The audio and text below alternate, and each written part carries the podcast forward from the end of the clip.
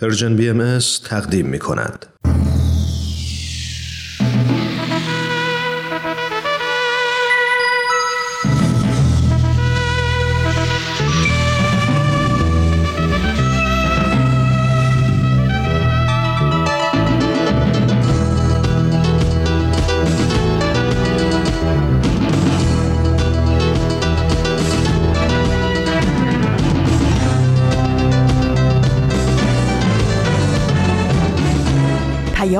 دوست.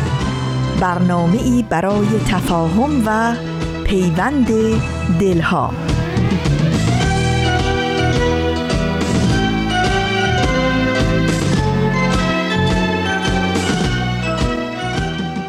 دنیا انقدر ندارد که بر او رشک برند. یا وجود و عدمش را غم بیهوده خورند. نظر آنان که نکردند در این مشتی خاک الحق انصاف توان داد که صاحب نظرند. عارفان هرچه ثباتی و بقایی نکند گر همه ملک جهان است به هیچش نخرند. آنکه پای از سر نخوت ننهادی بر خاک عاقبت خاک شد و خلق بدو میگذرند. کاشکی قیمت انفاس بدانندی خلق. تا دمی چند که مانده است غنیمت شمرند. گل بیخار میسر نشود در بستان. گل بیخار جهان مردم نیکو سیرند. سعدیا مرد نکونام نمیرد هرگز. مرده آن است که نامش به نکویی نبرند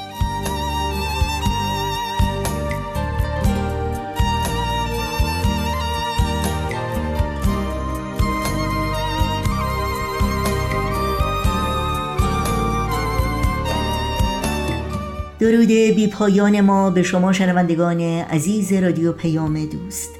در هر شهر و دیار این گیتی پهناور که با پیام دوست امروز همراه هستید امیدواریم تندرست و سلامت و سرفراز باشید و از گزند روزگار در امان.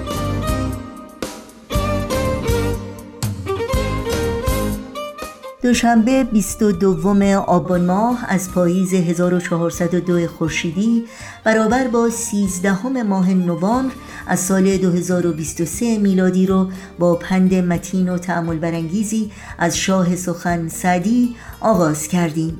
بخش هایی که در این پیام دوست تقدیم شما می کنیم شامل این روزها به یاد تو داستان هایی برای نوجوانان و اکسیر معرفت خواهد بود که امیدواریم همراهی کنید و از شنیدن اونها لذت ببرید. نظرها، پیشنهادها و پرسشهای خودتون رو در میون بگذارید و از این راه با ما در تهیه برنامه های دلخواهتون همکاری کنید.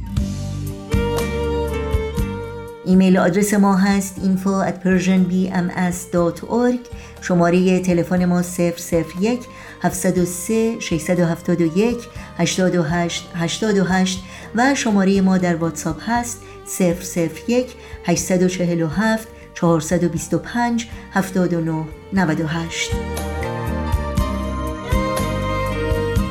ضمنا اگر شما از کاربران پروپا قرص شبکه های اجتماعی هستید برنامه های ما رو می‌تونید زیر اسم پرژن از دنبال بکنید و مشترک رسانه ما باشید. آدرس تماس با ما در کانال تلگرام هست at persianbms underscore contact.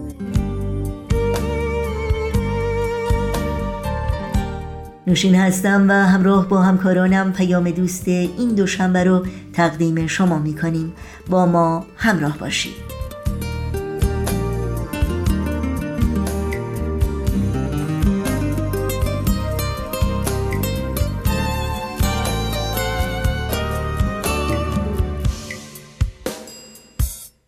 اما این روزها به یاد تو امروز یادی است از همه صلح دوستان و صلح جویان جهان.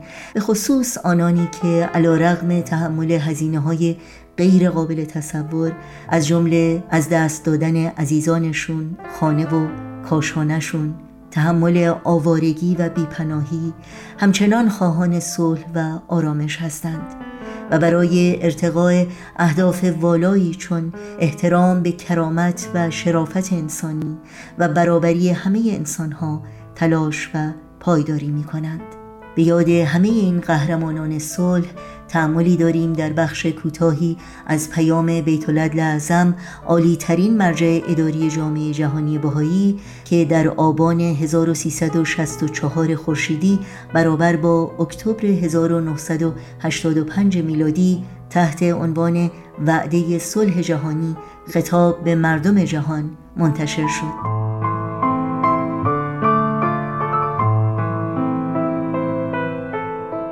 در این پیام می‌خوانیم نخستین سوالی که جواب آن را باید یافت این است که چگونه می‌توان جهان کنونی با الگوی تثبیت شده مخاسماتش را به جهانی دیگر تبدیل نمود که در آن همکاری و هماهنگی حکم فرما باشد. نظم جهانی فقط می‌تواند بر پایه یک آگاهی تزلزل ناپذیر از یگانگی نوع بشر حقیقتی روحانی و مورد تایید همه علوم انسانی بنیان شود. علوم مردم شناسی، فیزیولوژی و روانشناسی همگی فقط یک نوع انسان را می شناسند اگرچه این انسان در جنبه های ثانوی حیاتش بی نهایت متنوع است. قبول این حقیقت مستلزم ترک تعصب است. همه نوع تعصبات نژادی طبقاتی، رنگی، مذهبی، ملی، جنسیتی، میزان تمدن مادی و هر چیز دیگری که موجب شود مردم خود را از دیگران برتر دانند.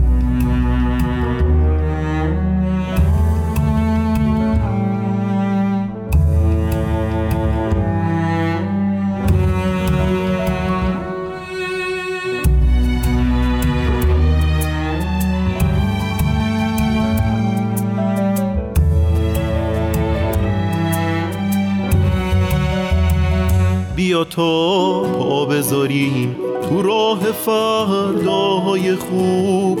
بیا تا خط بکشیم به روی پاییز و غروب.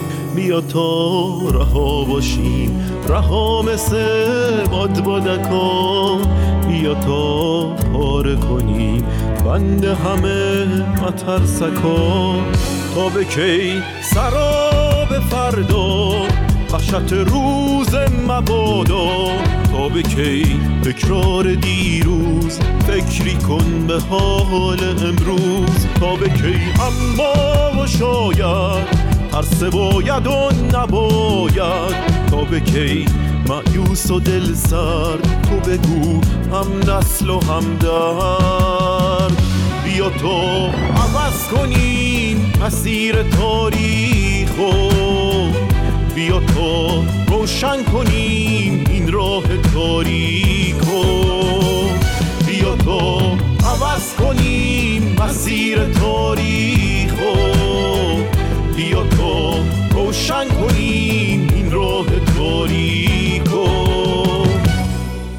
شنوندگان عزیز رادیو پیام دوست هستید و برنامه‌ای که در این ساعت تقدیم می‌کنیم بخش دیگری است از مجموعه داستانهایی برای نوجوانان. با هم بشنویم.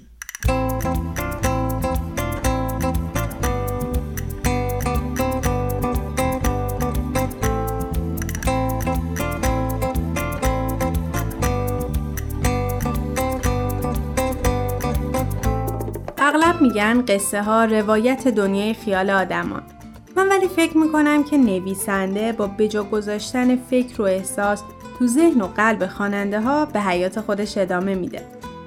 تعمق روی احساس و افکار خودمون موقع شنیدن یا خوندن یک اثر و تحلیل شخصیت و اتفاقی داستان دو تا فایده بر ما دارن. یکی اینکه کمک می‌کنن درک بهتری از واقعیت دنیا اطرافمون داشته باشیم. دومم اینکه زبان قویتری برای تعریفش بهمون میدن. مخصوصا به ما نوجوانا که قوای تخیل و درکمون تو پویاترین نقطه زندگی قرار داره. پس گوش می‌کنیم و میاندیشیم به داستانهایی برای نوجوانان.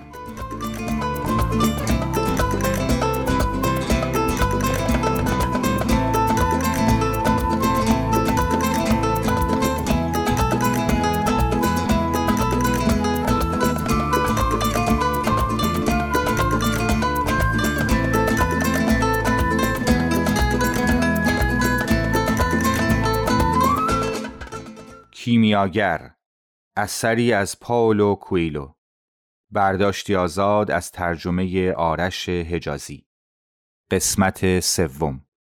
مرد انگلیسی برخاست و جوان را تکان داد. جوان به دختر نزدیک شد. لبخند زدند. اسم چیه؟ دختر چشمهایش را پایین انداخت. فاطمه. مرد انگلیسی اصرار کرد.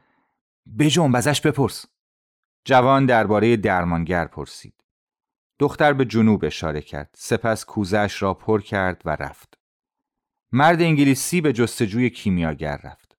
جوان زمان درازی لب چاه نشست. اکنون می‌فهمید که روزی باد شرق عطر این زن را به سویش آورده بود. عشقش به او وادارش می‌کرد سراغ تمامی گنجهای عالم برود. روز بعد جوان به سر چاه برگشت. فاطمه آمد تا کوزش را پر کند. جوان گفت اومدم خیلی ساده بهت بگم دوست دارم. دستهای دختر سست شد و آب کوزه سرازیر. ادامه داد هر روز همینجا منتظرتم. به دنبال یه گنج نزدیک اهرام اومدم صحرا. جنگ واسم نفرین بود. حالا برکته چون منو نزدیک تو نگه میداره. دخترک گفت جنگ یه روز تموم میشه. یه جنگجو گنجشو پیدا می‌کنه و زن صحرا هم به اون جنگجو افتخار می‌کنه. دوباره کوزش را پر کرد و رفت. جوان هر روز کنار چاه منتظر فاطمه میماند. از زندگی چوپانی برایش گفت. از پادشاه و از مغازه بلور فروشی به جز آن پانزده دقیقه که کنار او میگذشت طی شدن بقیه روز برایش ابدیتی مینمود. فاطمه گفت روز دوم که همو دیدیم درباره عشقت به من گفتی. چیزای قشنگی به هم بیاد دادی. همه اینا منو به بخشی از وجود تو تبدیل کردن. تو از نشانه ها حرف می‌زنی. همینا تو رو به من رسوندن. پس از هیچ چی نمیترسم. می‌خوام راه خودتو ادامه بدی. مکتوب. اگه من بخشی از افسانت باشم یه روز برمیگردی. جوان از این ملاقات اندوهگین بود. می‌خواست درباره فاطمه با مرد انگلیسی صحبت کند. دید که کنار خیمش کوره کوچکی ساخته. آتش را با هیزم روشن نگه میدارد و با چشمانی درخشانتر از هنگام مطالعه کتاب به صحرا می نگرد.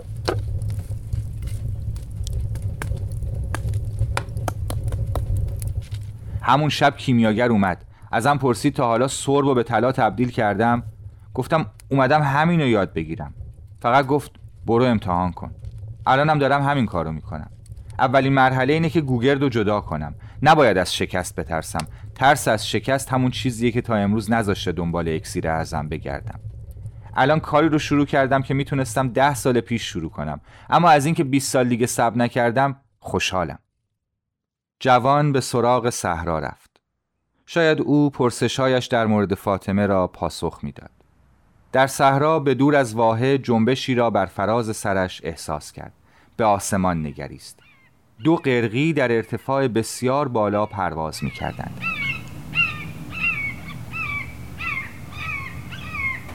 ناگهان یکی از قرقی ها شیرجه سریعی زد و به قرقی دیگر حمله کرد.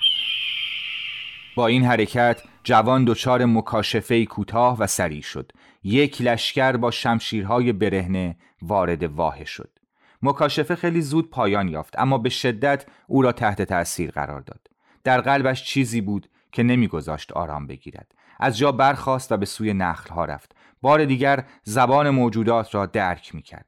این بار صحرا امن بود و واه خطرناک. جوان به فاطمه اندیشید و تصمیم گرفت به دیدن رؤسای قبایل برود. به نگهبان ورودی خیمه عظیم و سفیدی که وسط واحه برپا بود گفت از صحرا پیغام آوردم. می‌خوام رؤسا رو ببینم. پس از چندین ساعت انتظار نگهبان اجازه ورود داد.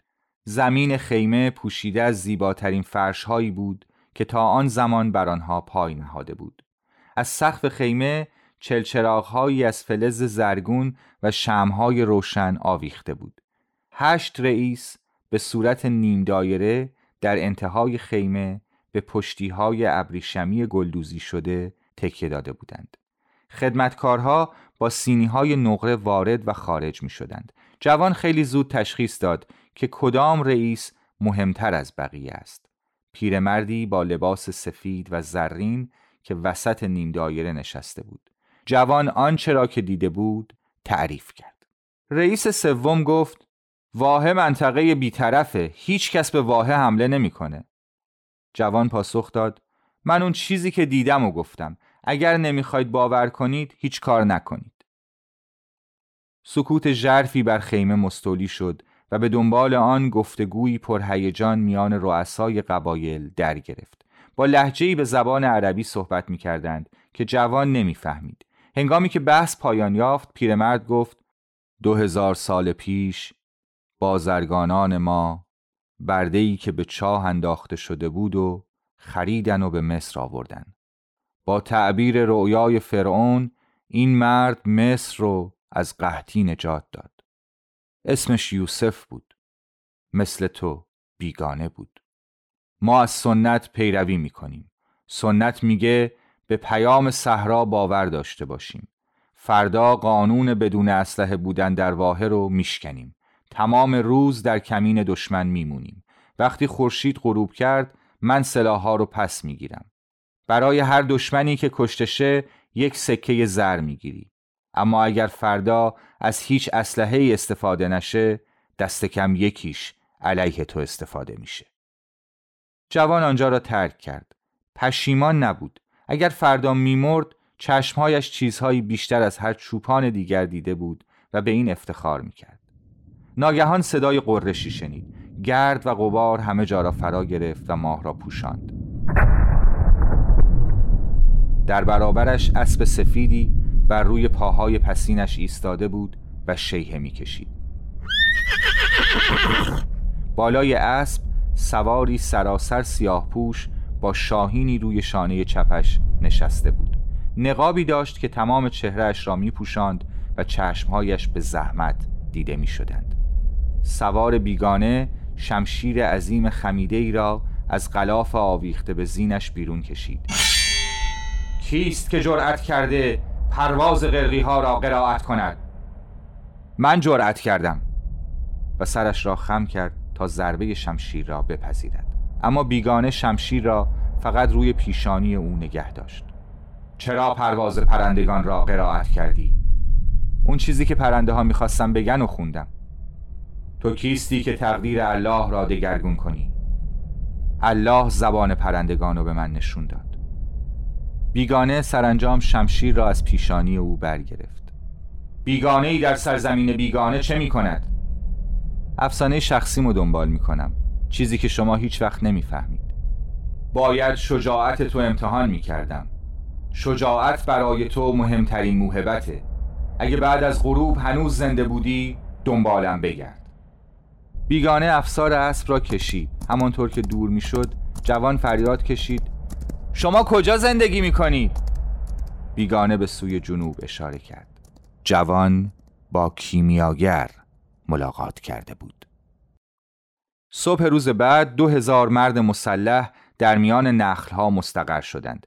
پیش از رسیدن خورشید به مرکز آسمان 500 جنگجو وارد واحه شدند. سلاحها را زیر رداهای سفیدشان پنهان کرده بودند. هنگامی که به کنار خیمه بزرگ وسط واحه رسیدند شمشیرهای خمیده و تفنگهای خود را بیرون کشیدند.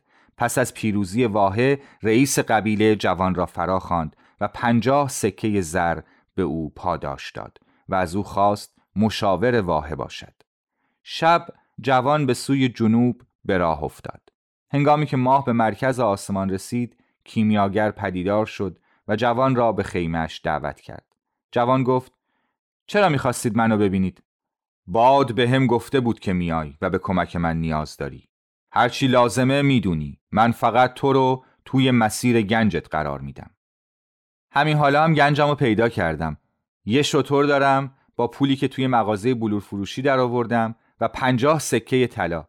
توی سرزمین خودم می‌تونم مرد ثروتمندی باشم. اما هیچ کدوم اینا کنار اهرام نیستن. در سکوت غذا خوردند بیرون خیمه نشستند و به درخشش ماه نگریستند.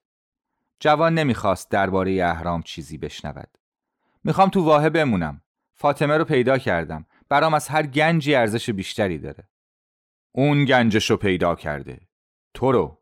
الانم منتظر تو اون چیزی که دنبالشی رو پیدا کنی. یادت نره که قلب تو کنار گنجته. باید گنج تو پیدا کنی تا تمام چیزهایی که توی مسیرت یاد گرفتی معنا پیدا کنه. و اگه تصمیم بگیرم بمونم مشاور واحه میشی پولداری. با فاطمه ازدواج می‌کنی و سال اول خوشبختید. سال دوم و سوم یاد گنج میفتی نشانه ها مسررانه باهات حرف می‌زنن و تو تلاش می‌کنی نادیدشون بگیری. ولی هر شب توی واه قدم می‌زنی. فاطمه به یه زن غمگین تبدیل میشه چون باعث شده مسیر حرکتت قطع شه. با اینکه هیچ وقت ازت نخواست بمونی اما خیلی وقتا فکر می‌کنی که شاید می‌تونستی بری. می‌تونستی به عشقت بیشتر اعتماد کنی. سال چهارم نشانه ها تو رو ترک می‌کنن چون نمی‌خوای بهشون گوش کنی. رؤسای قبایل این قضیه رو می‌فهمن و از مقام مشاور خل میشی. بازرگان ثروتمندی میشی. اما می‌دونی افسانه شخصی تو به پایان نرسوندی و الان دیگه خیلی دیره. عشق راستین هیچ وقت انسان رو از دنبال کردن افسانه شخصیش منصرف نمی‌کنه. جوان مدتی فکر کرد. نهایتا نتیجه گرفت. باهاتون میام. آرامشی در قلبش احساس کرد. تنها جواب کیمیاگر این بود. فردا قبل از طلوع خورشید حرکت می‌کنیم.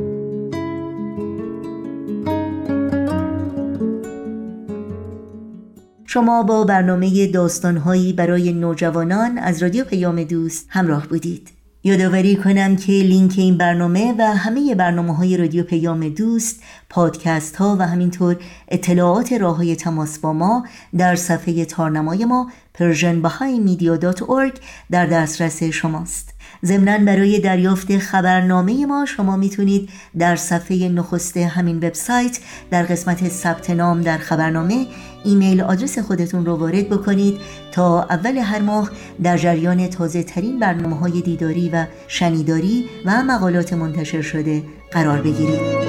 با این موسیقی در ادامه برنامه های امروز رادیو پیام دوست با ما همراه بمونید. یه دنیا یه دنیا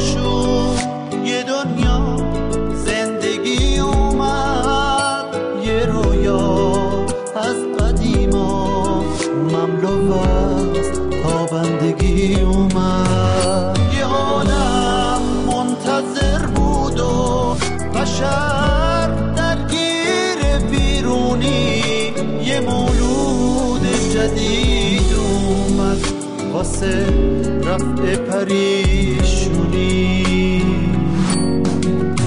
رسیده آواز خون از دو ترانش نغمه شادی. توی هر بند آوازش اسیری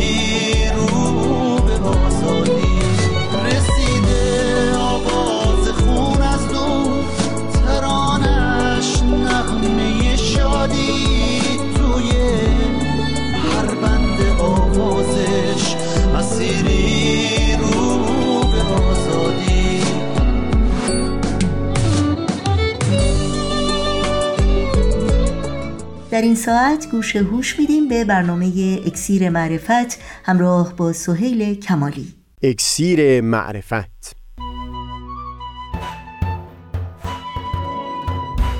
مروری بر مزامین کتاب ایقان این گفتار نقشی نو بار امانت. از تا همامه ازلی در شور و تغنیست گوش قلب را از سروش او بی بهره مکن. از تا همامه ازلی در شور و تغنیست گوش قلب را از سروش او بی بهره مکن. گوش قلب را از سروش او بی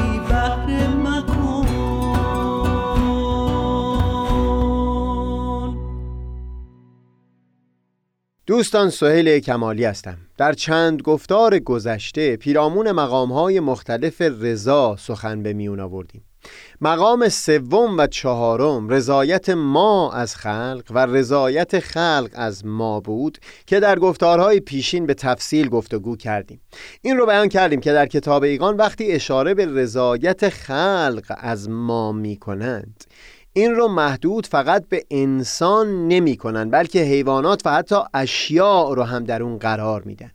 به عنوان بینشی که بتونه به برخورد ما با مسئله محیط زیست عمق خاصی ببخشه از بیانات حضرت باب نقل کردیم که فرموده بودن هر شیعی رو میبایستی به نیکوترین حد ممکن خودش رسوند. یعنی تا اونجایی که ممکن هست او رو به جنت خودش نزدیک کرد. منتها بیان دو نکته در همون سخنان حضرت باب رو ناگفته گذاشتیم که به وضوح بیان فرموده بودند. یکی این که انسان به عنوان اشرف مخلوقات شایسته تر هست برای رسیدن به اون جنت. یعنی اگر شرایطی باشه که فرد میبایستی یک انسان رو به جنت خودش نزدیکتر بکنه یا یک شیع رو البته میبایستی اون انسان رو انتخاب بکنه.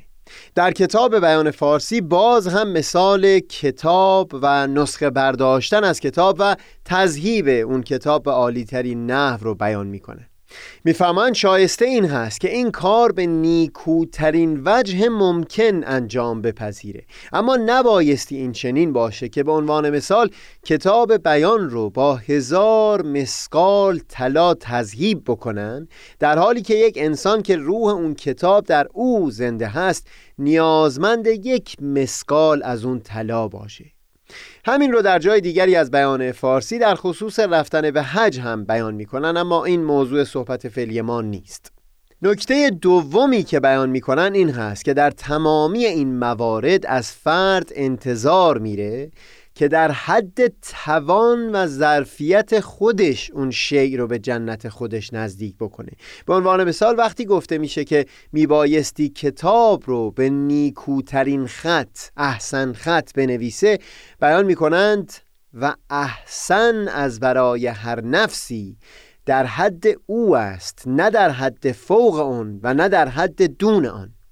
و در همون باز بیان فرمودن در صورتی که توان بر اون کار داشته باشه. نه اینکه بر نفس خود صعوبت وارد آورد در شیعی. زیرا که خداوند دوست نداشته که نظر فرماید به نفس مؤمنی در حزن.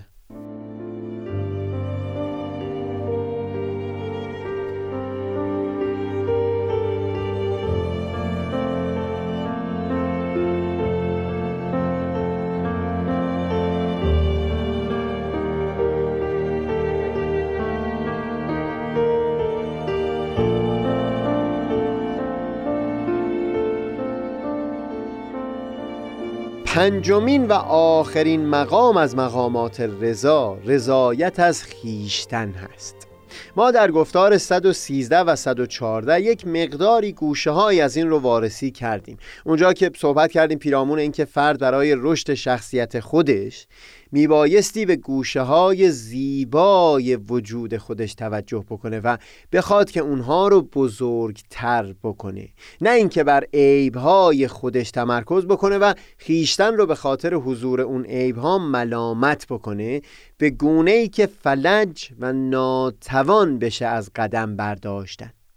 بحث اینجا هم چندان دور از اون گفتگو نیست. منتها تاکید اینجا این هست که زمانی که فرد به مقامهای پیشین رضا تا حدودی نائل شده باشه اونگاه حسی از رضایتمندی و خوشنودی نسبت به خودش در دل حس خواهد کرد. در آثار حضرت بحالا این مفهوم زیاد تکرار شده که بهشت یا جنت رو به جنت رضای الهی تفسیر کردن. الان که مقام های گوناگون رضا رو بر اساس آثار خود حضرت بهاءالله وارسی کردیم این مفهوم از بهشت بسیار شفافتر خواهد شد. به یاد بیاریم همون مفهوم از جنت رو که حضرت باب بیان فرموده بود و در گفتار امروز هم بهش اشاره کردیم. در اینجا هم باز میشه همون رو صادق دید. انسان دارای استعدادهای گوناگون هست گوشه های متفاوتی در وجود خودش داره. اینکه تونسته باشه این استعدادهای گوناگون این گوشه های مختلف وجود خودش رو به شکوفایی رسونده باشه. همون سبب خواهد شد تا این حس از رضایتمندی در نهان وجود او پدید بیاد. چون اون چیز که قایت و هدفی بود برای کلیت وجود او برآورده شده. رشد و شکوفایی تنها در برخی از گوشه های شخصیت اون رضایتمندی عمیق رو در دل پدید نخواهد آورد. از بیاناتی که حس بودن در بهشت در این جهان رو عبارت از جنت رضا دانستند. برداشت من سوال این هست که زمانی که انسان خودش رو به کمتر از اون حدی که شایسته اون عالی ترین مقام انسانی هست فروکاست داده باشه. صد البته که حسی از نبود رضایت در دل فرد پدید خواهد اومد.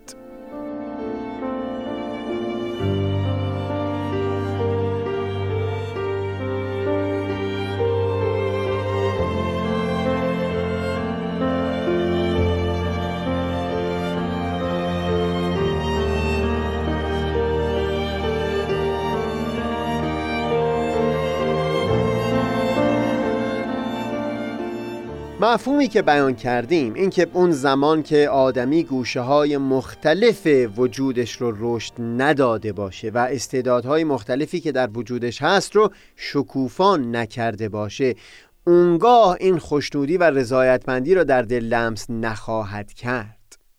هم مورد تأکید ارسطو بود و هم با لحن و زبان نچندان متفاوتی در آثار عارفان ما به تکرار بیان شده. ارسطو به عنوان مثال بیان می کرد که قایتی که برای یک چاقو در نظر گرفته شده بریدن هست. نیکو بریدن برای چاقو عبارت از رسیدن اون به قایت خودش هست. در خصوص انسان از اونجایی که در او قوایی استعدادهایی هست که در حیوان نیست نمیشه تصور کرد که هدف و قایت او همون چیزها بوده باشه که برای حیوان در نظر گرفته شده یعنی خوردن و خشم ورزیدن و خوابیدن و التفات به نیازهای جسم. قایت انسان حکما میبایستی فراتر از قایت حیوان باشه. و اینجا بود که بحث کسب و رشد فضیلتهای اخلاقی در انسان به میون میومد و پرورش گوشه های مختلف وجود آدمی اونگونه که مناسب زندگی در اجتماع باشه. قایتی که ارسطو اون رو سعادت نام می‌گذارد یا در اصل یونانی یودومونیا.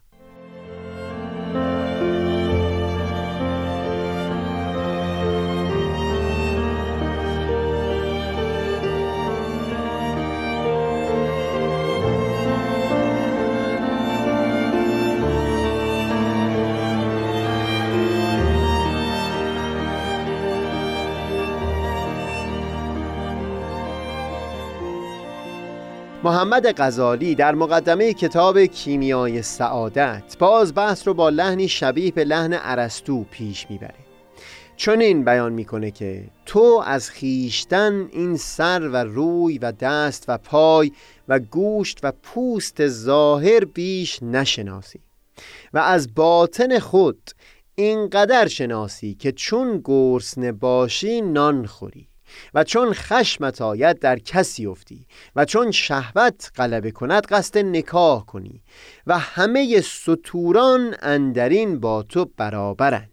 پس تو را حقیقت خود طلب باید کرد تا خود تو چه چیزی و از کجا آمدی و کجا خواهی رفت و اندر این منزلگاه به چه کار آمده ای و تو را از بحر چه آورده اند و سعادت تو چیست و در چیست و شقاوت تو چیست و در چیست؟ و بعد به این مضمون بیان می‌کنه که صفاتی هم از سطوران و ددان و هم از ملائک در وجود آدمی جمع شده اگر تو سطوری جهت آن کن که به کار ایشان مشغول شوی. و اگر از ددانی سعادت ایشان در دریدن و زدن و کشتن و خشم راندن است و غذای دیوان شرنگیختن و مکر و حیلت کردن است. اگر تو از ایشانی به کار ایشان مشغول شو تا به راحت و نیکبختی خیش رسی. و در نهایت بیان می‌کنه که اصل وجود آدمی همونی هست که نیکبختی و سعادت ملائکه هم عبارت از همون بوده. آن قرارگاهی که عبارت خواص از آن حضرت الوهیت است و عبارت عوام از آن بهشت است.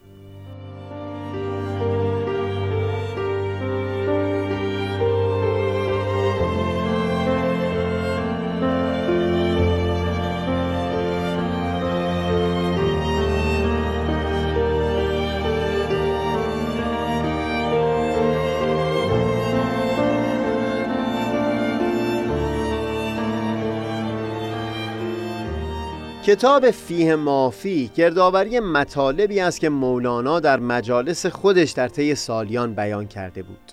باز همون مضمونی که ارسطو بیان کرده و هم غزالی با لحن نسبتا مشابهی ذکر کرده بود. مولانا به سبک خودش با چند تمثیل بیانش می‌کنه تا باز همون رو نشان بده که اگر آدمی استعدادهایی که والاتر از سایر موجودات در وجود اون نهفته هست رو شکوفان نکنه. اون خوشنودی و رضایتمندی در دلش پدید نخواهد اومد. بعد نیست در اینجا برای آشنایی با لحن مولانا در مجالس درس و سخنرانیش چند جمله را از زبان خود او نقل بکنیم. در یک مجلس مولانا اول آیه مشهوری از قرآن رو نقل می‌کنه به این مضمون که ما امانت را بر آسمان ها و زمین عرضه داشتیم. از پذیرفتن آن امانت سر باز زدند و از آن حراسناک شدند. اما انسان کشیدن بار آن را پذیرفت. مولانا در ادامه بیان می‌کنه که موجودات این جهان دهها و صدها کار از اونها برمیاد. این همه می‌کنند اما از ایشان آن یکی کار نمی آید آن یک کار از آدمی می آید اگر تو گویی که اگر آن کار نمی کنم چندین کار از من می آید. آدمی را برای آن کارهای دیگر نیافریدند همچنان باشد که تو شمشیر پولاد هندی بی قیمتی که آن در خزائن ملوک یابند آورده باشی و ساتور گوشت گندیده کرده که من این تیغ را معطل نمی دارم. به وی چندین مسلحت به جا میارم یا دیگ زرین را آورده ای و در وی شلغم میپزی که به ذره ای از آن صد دیگ به دست آید. یا کارد مجوهر را میخ کدوی شکسته ای کرده ای که من مسلحت می کنم و کدو را بر وی می آویزم و این کارد را معطل نمی دارم جای افسوس و خنده نباشد چون کار آن کدو به میخ چوبین یا آهنین که قیمت آن به پولی است برمی آید چه عقل باشد کارد صد دیناری را مشغول آن کردن؟ حق تعالی تو را قیمت عظیم کرده است. مفروش خیش را ارزان که تو بس گرانبهایی.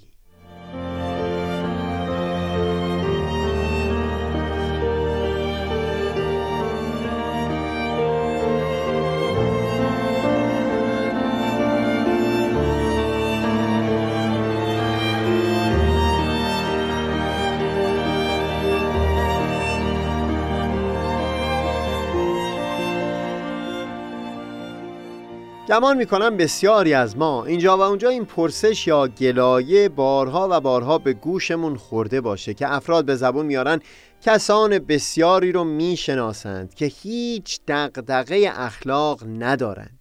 حق مردم رو به راحتی پایمال می‌کنن اما زندگی بسیار خوبی دارن و موفقیت های زیادی هم کسب کردن.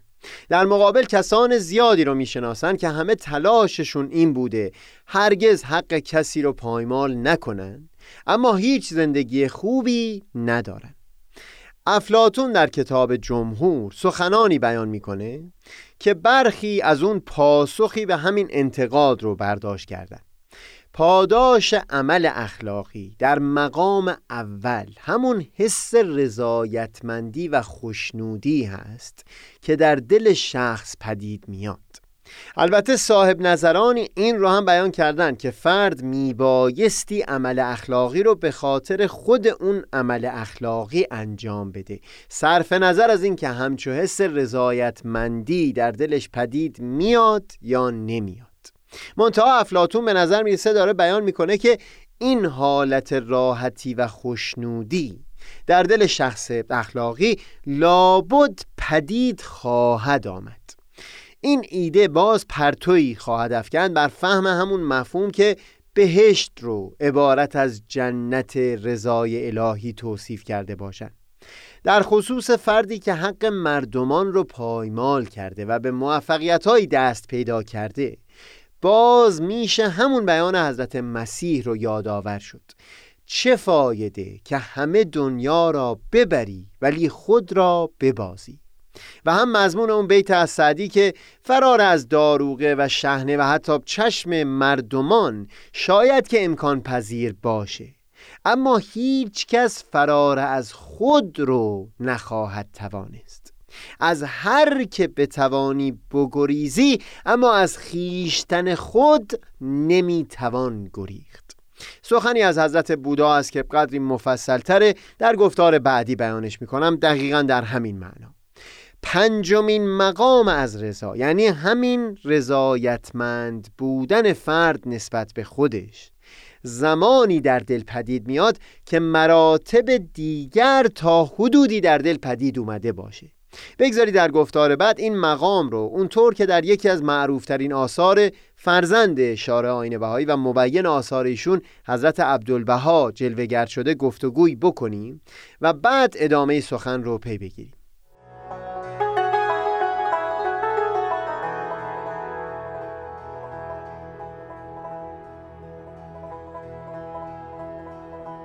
خوش است ساحت هستی. اگر اندر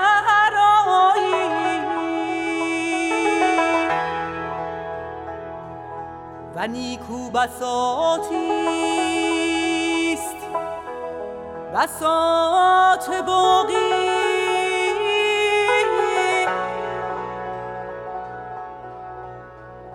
اگر از ملک فانی برتر خرامی.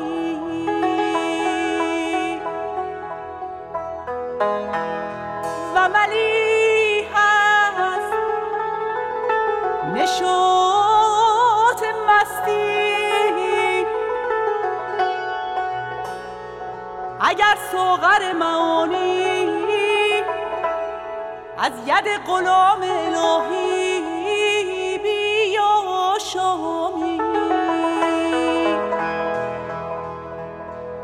اگر به این مراتب فائز شوی از نیستی و فنا و مهنت و خطا